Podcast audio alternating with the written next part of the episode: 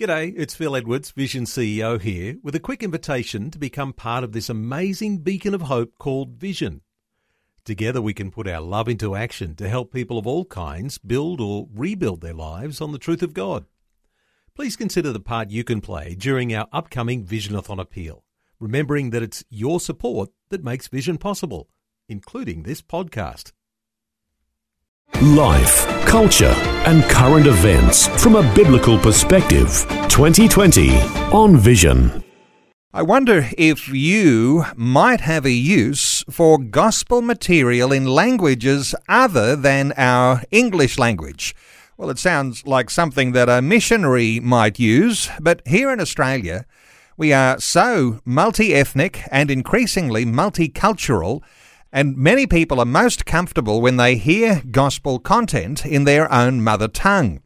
Well, there is an app I can draw your attention to today that you'll be able to download that has gospel material in 5,000 languages. It's called the Five Fish app as part of the great work of the Global Recordings Network, and it means that almost everyone can hear the gospel in their own language. Graydon Colville is the International Director of Global Recordings Network. Graydon is joining us. Hi, Graydon. Welcome along to 2020. Thank you very much. Good to be with you.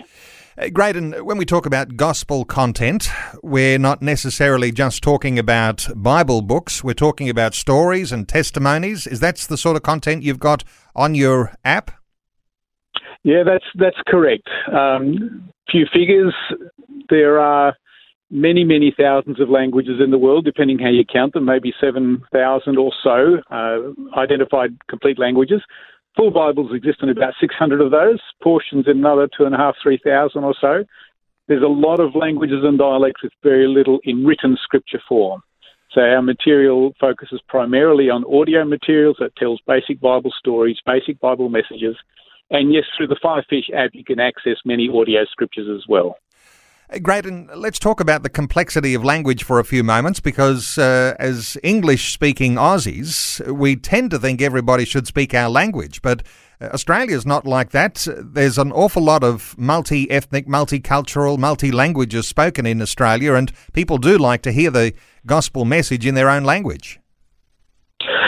Yes, and uh, it's more than just a matter of liking to hear it in their own language. Usually, their understanding will be so much greater if it comes to them in a language that speaks to their heart. There are some people who are genuinely multilingual, who will comfortably work in a range of languages, but for many of us, there's a, language that speaks uh, most deeply to our hearts and our minds.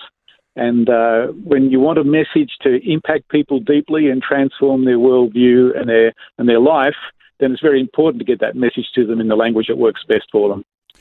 And of course, Global Recordings Network isn't a new kid on the block. You've been around for a long, long time, uh, since the 1950s in Australia and uh, formed back in 1939 in the US. So the accumulation of all of this resource has happened over all these decades. Yes, it's not a fast process. We've been working on it for a long time. And I say now close to 6,000 languages available at some level now. Some of those languages are old, some of them are actually uh, no longer spoken. Uh, some of those languages keep changing also. So it's a it's an ever-ending task, and there are still several thousand spoken forms that probably need audio recordings. Is it the case, do you think, in general, and perhaps even reflect broader than your own recordings network, that Christians, in the way that they've communicated the gospel, and as you say, you've accumulated something like 6,000 languages. This is one of the ways that language is preserved around the world and uh, creates a real value for every culture. Uh, yeah, we don't record languages primarily for that purpose, but it, it does have that purpose. And we've got recordings of Aboriginal languages, for example, that are no longer spoken. They're in national archives. some of our materials have actually been requested to help uh, renew languages uh, that are that are dying, both here in Australia and in other countries. So it does it does help to preserve language as well. It also gives those uh, language communities a, a, sense of dignity that their language is considered a value and worth preserving. And Graydon, the changes in technology, which no doubt has given you a tremendous boost uh, because technology, uh, lots of places working these days with solar power and uh, modern devices, when there's no electricity and when you've got a device that can deliver language, as you say, in those 6,000 languages, uh, there's, there's really powerful stuff happening, isn't there? And indeed, there is. Technology is a bit of a, a two-edged sword. Sometimes it works for us, and sometimes it works against us because it doesn't stay static. It keeps changing, and the kind of technology that people have access to uh, changes. So, right from the recording technology at the front end of our operation to the distribution technology. But certainly these days, the use of the internet and uh, mobile phone coverage and the increasingly widespread use of smartphones and phone apps is making a huge impact on our distribution. And uh, we're seeing know, tens of thousands, hundreds of thousands of hours of audio material going out through our websites and phone apps. And of course, the current generation takes all that for granted. But from what I understand, Graydon, uh, the original way that the Gospel Global Recordings Network started was with the distribution of 78 RPM records. No doubt they were being played on very ancient uh, pieces of equipment. Uh, that's correct, and we actually used to manufacture playback devices that range from the very simple cardboard radio uh, record player, which we know as the Card Talk, which some people will remember who've been around a long time. We developed hand wind record players because there's no point in giving people a, a recording if they can't listen to it.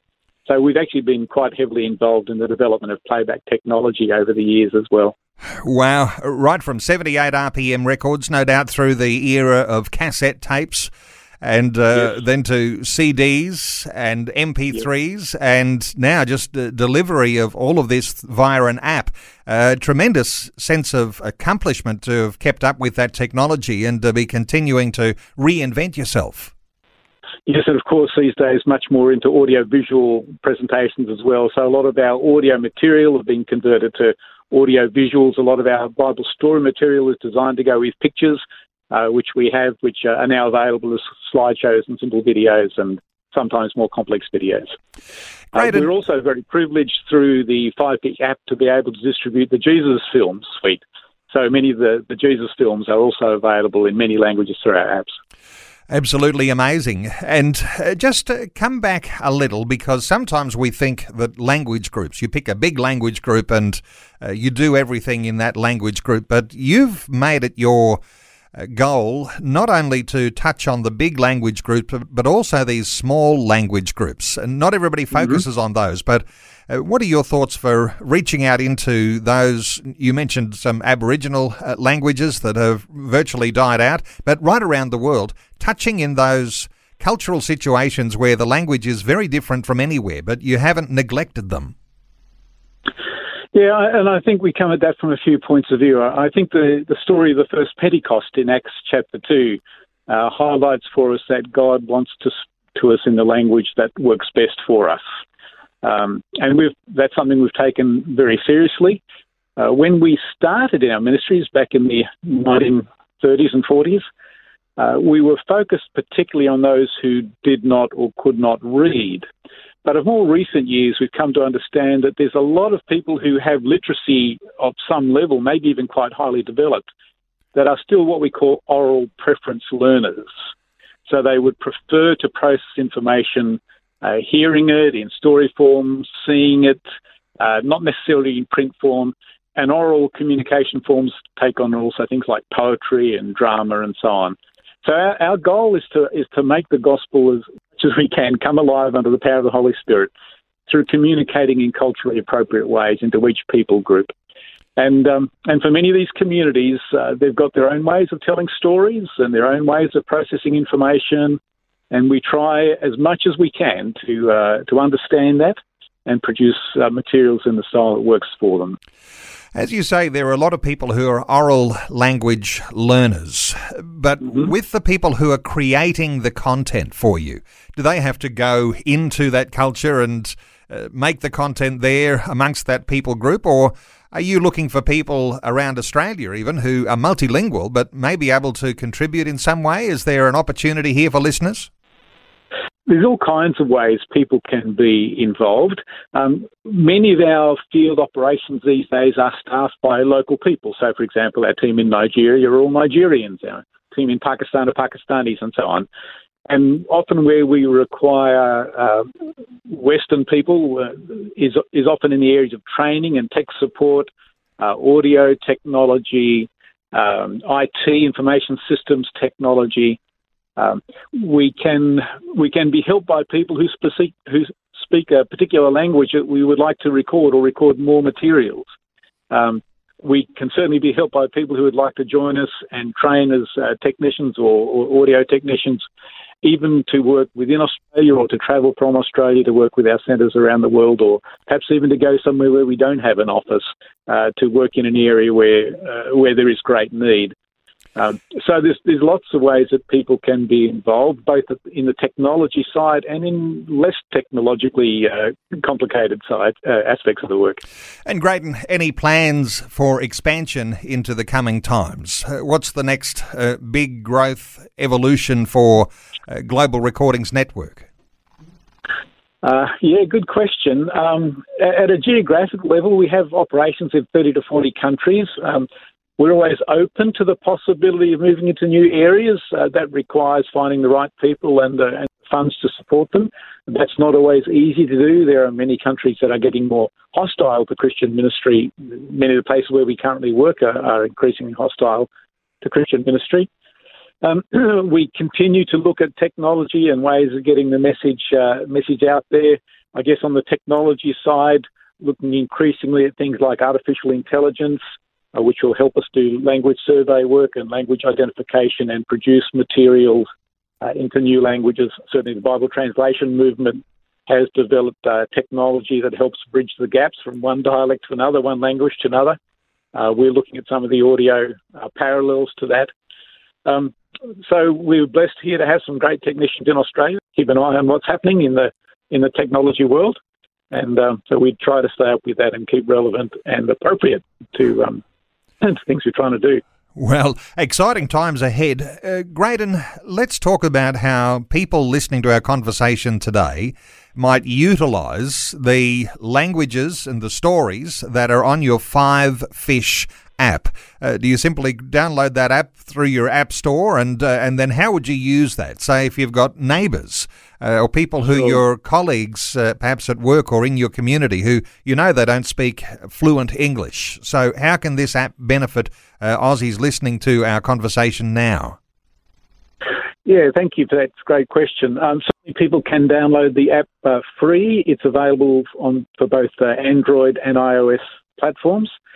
Um, and uh, yes, you can download it, and that automatically gives you access.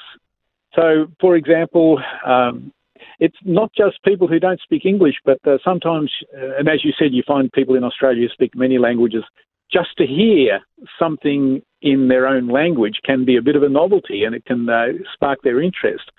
So you might have a, a shopkeeper that you've developed a, a, bit of a relationship with, or a, a neighbour, and you might say, "Oh, you know, I've come across something in uh, which I think is your language. Uh, you're interested in having a listen?" And you can you can play it for them on your phone. On your phone, you can Bluetooth it to their phone. You can direct them to the app store if they're interested, or uh, or the app themselves. Uh, and especially if they show some interest, then you want to help them get access to to more materials. Um, so yeah, you know, we've got lots and lots of stories of you know people sitting on a bus or on a train next to someone and getting conversation. Uh, they're obviously from another country, and if it turns out that uh, they're relative newcomers or they they speak a different language at home, you, know, you can pull out your phone and say, "Oh, is, uh, is, is this your language? Yeah, are you interested in this? Would you like to listen?" So it's uh, we're limited by our own creativity more than anything else, but there's lots of opportunities uh, for for using this um, this tool here in Australia and, of course, in many other parts of the world too. Well, it's called Five Fish and gospel mm-hmm. material in 5,000 languages. It works with any mobile device with a web browser and media player. And yes. you can find out more when you go to globalrecordings.net. That's Global Recordings Network website, globalrecordings.net. There's also a fivefish.mobi site uh, for people who want to access the uh, 5,000 languages and see what that looks like and see how it might be useful to you. Graydon Colville is the International Director of Global Recordings Network. Graham, uh, honour to you for What a great ministry you do, and uh, thanks so much for taking some time to share these things with listeners today on 2020. You're very welcome, and it is worth just commenting that uh, people do get confused with our name because we used to be Gospel Recordings many years ago. For some years, we were Language Recordings, and now we're Global Recordings Network. But it's the same organisation, it's the same work. Globalrecordings.net. Great, and thanks for joining us today. Thank you. Thanks for taking time to listen to this audio on demand from Vision Christian Media. To find out more about us, go to vision.org.au.